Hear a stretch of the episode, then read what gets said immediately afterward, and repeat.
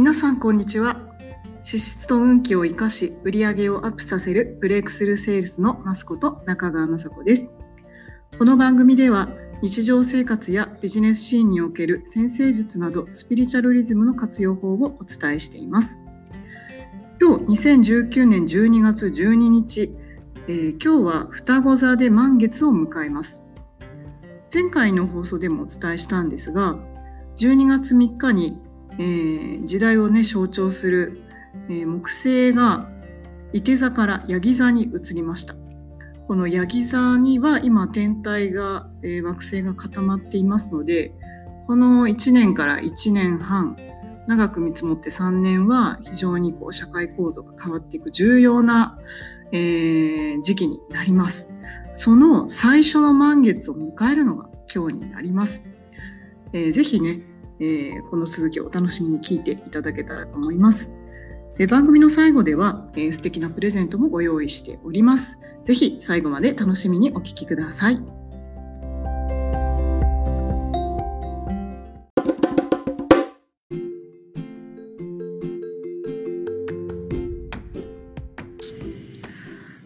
はい、ということで、えー、今日のねせっかくなんで双子座の満月を通して読めるこれからの時代の流れっていうのを少しお話ししたいと思います。ブログでもいつも定期的に書いたり配信はしてるんですけれど、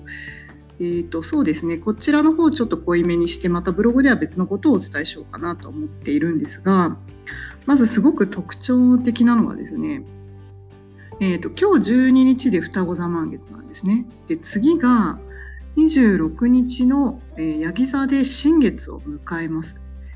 でこうやっぱり星をうまく使って運気に高めていくことに使う時にはこう満月新月をねハブにするっていうのはすごい大事なんですけどそれをこう点で見ると同時に点をつなげて線で見るっていうのはすごく大事で今ちょうど私も来年の2020年の全体的な、まあ、天体の流れがどうなってるかなっていうのをちょうど分析してるとこだったんですね。で私の特徴はとにかく天頂で満月新月を迎える日が結構相対的に少ないなと思ってます。なので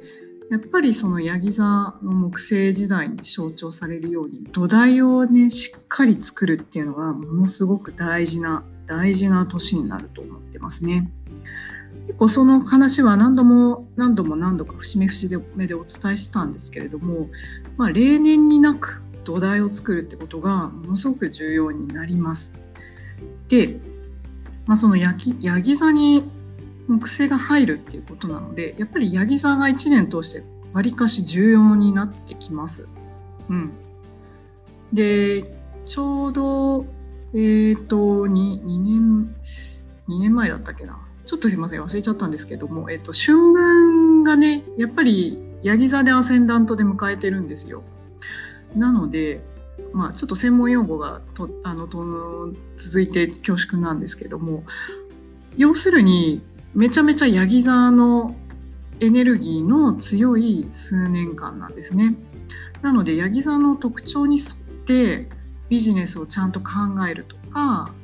えー、日々のね一日一の過ごし方とかもうまくそこをこう念頭に置きながらこうコーディネートしていくとすごく良くなります。ということですごく興味深いのがこの満月と今度26日の新月がすごくね配置がそっくりなんですね。うん、これどういうことかっていうとスイッチ入れるのは新月なんです多分ね。新月にスイッチ入れるんですけどこの満月でしっかりとね耕すっていうのがすごく大事になってきます。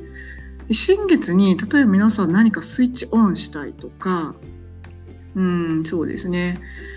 うんちょうど直前まで木星木星がいて座にいたのでやっぱりこう拡大していくっていうその何ていうかこう恩恵の残りがみたいなのがまだねちょっと残ってる感じがあるんですね。なのでやっぱりこう勢いよくあのスタートダッシュしといた方がいいと思います。でさっきもお伝えした通り天頂で満月新月を迎えるのが割と少ない割と少ない、えー、星なのでじっくりじっくり作っていって大事なピンポイントの時に爆発させるっていうのがすごい大事なんですね。うん、もうなんか年がら年中勢いがいいっていう時ではない感じです。っていうことを踏まえて、えー、ちょっとどこかのタイミングでどこがポイントになってくるかっていうのをね年間計画でお伝えできればきっと、うん、逆算して今何をしたらいいかっていうのきっと分かってくるかなと思います。あともう別にね特徴的なのがまずね2ハウスに双子座の月なんでこれはもう発信ですね発信がマネーポイントになりますそれから、えーと人と関わること社会と関わることえー、そこもマネーポイントと直結していくっていうのがはっきり出てますので是非発信をあの惜しみなくやっていくことをお勧めします。でそれがあの本当にこう時を熟した時にちゃんとこうポッとねあの金マネーポイントにこう変換されていくっていうタイミングが来るんですけどヤギ座の年なのであのすぐにね結果を求めない方がいいんですがこれがねじわりじわり半年後とかまあ1年後には効いてくるかなっていう感じがしますね。まあ、それぐらいちょっと象徴的なスタートラインかなと思います。で、も結構ここでスイッチしっかり入れたものっていうのが、うん、26日にはまたすごくね、うん、次のこうギアのアップグレードにこうつながってくるかなっていうのを思います。26日にもねやっぱり双子座のマネーポイントって入ってるのでこれは一つやっぱり流れですね一つの流れだと思います。であとは社会構造はものすごく変わる年ですね。もう間違いないと思います。で、ちょっと別の話をすると、旧世紀学では今度ね、2月4日の立春以降は七石金星の年になります。今年八白土星の年だったんで、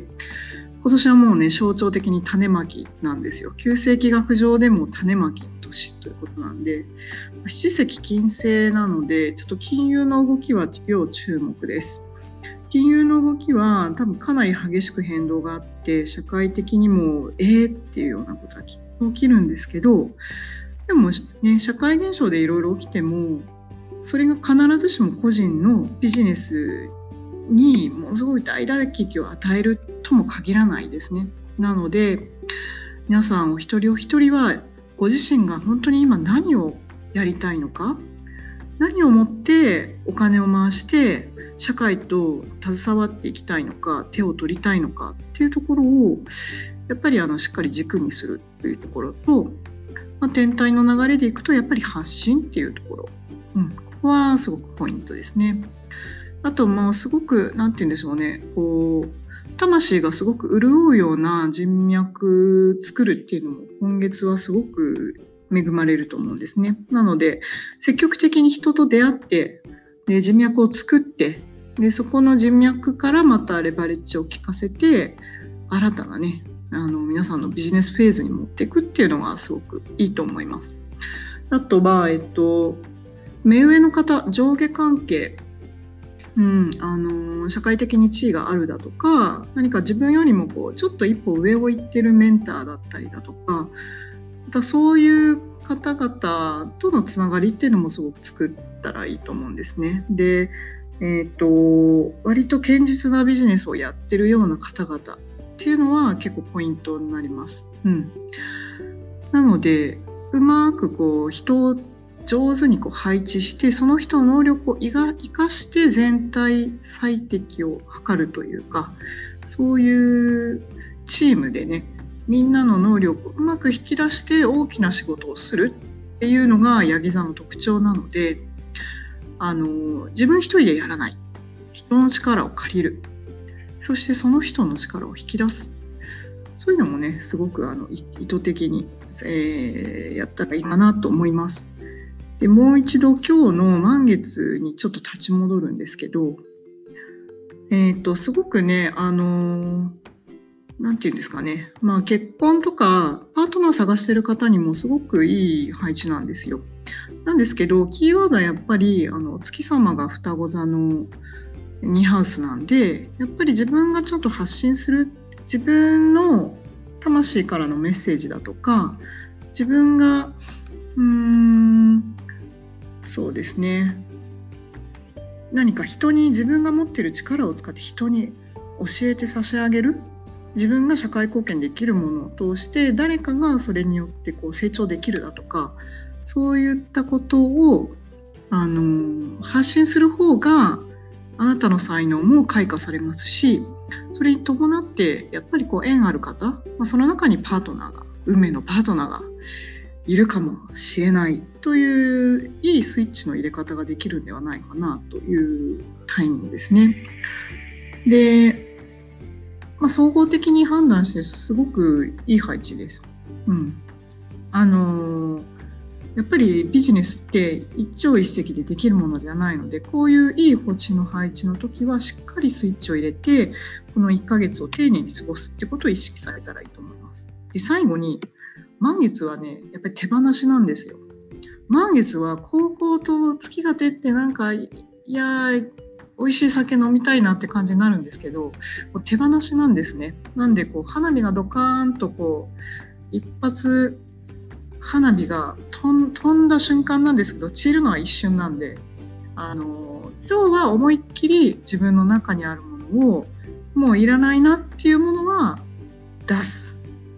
いるものは最後に自然と残っていくのでもう卒業だなこの考え方とかこの感情とかイメージとかなんかこれまでの自分はもう卒業だなって思うものはしっかりと今日の満月今日の満月から約ね24時間から、まあ、マックス48時間なので2日ですね。それ以上はもうね配置がちょっとずれてくるんですね。なのでこの12日の14時以降皆さんが手放したいもの心にちょっと心心にね意識を傾けて手放したいものそして新しいグレードにも行きたいもの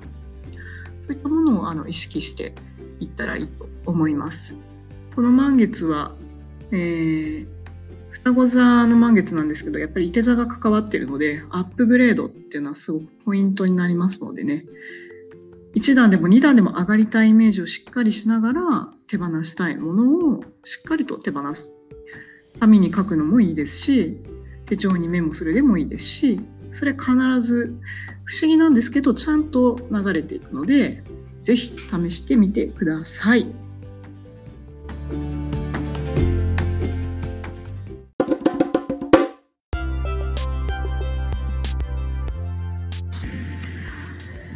はい、ということで、えー、今日は双子座の満月の内容をお伝えしました。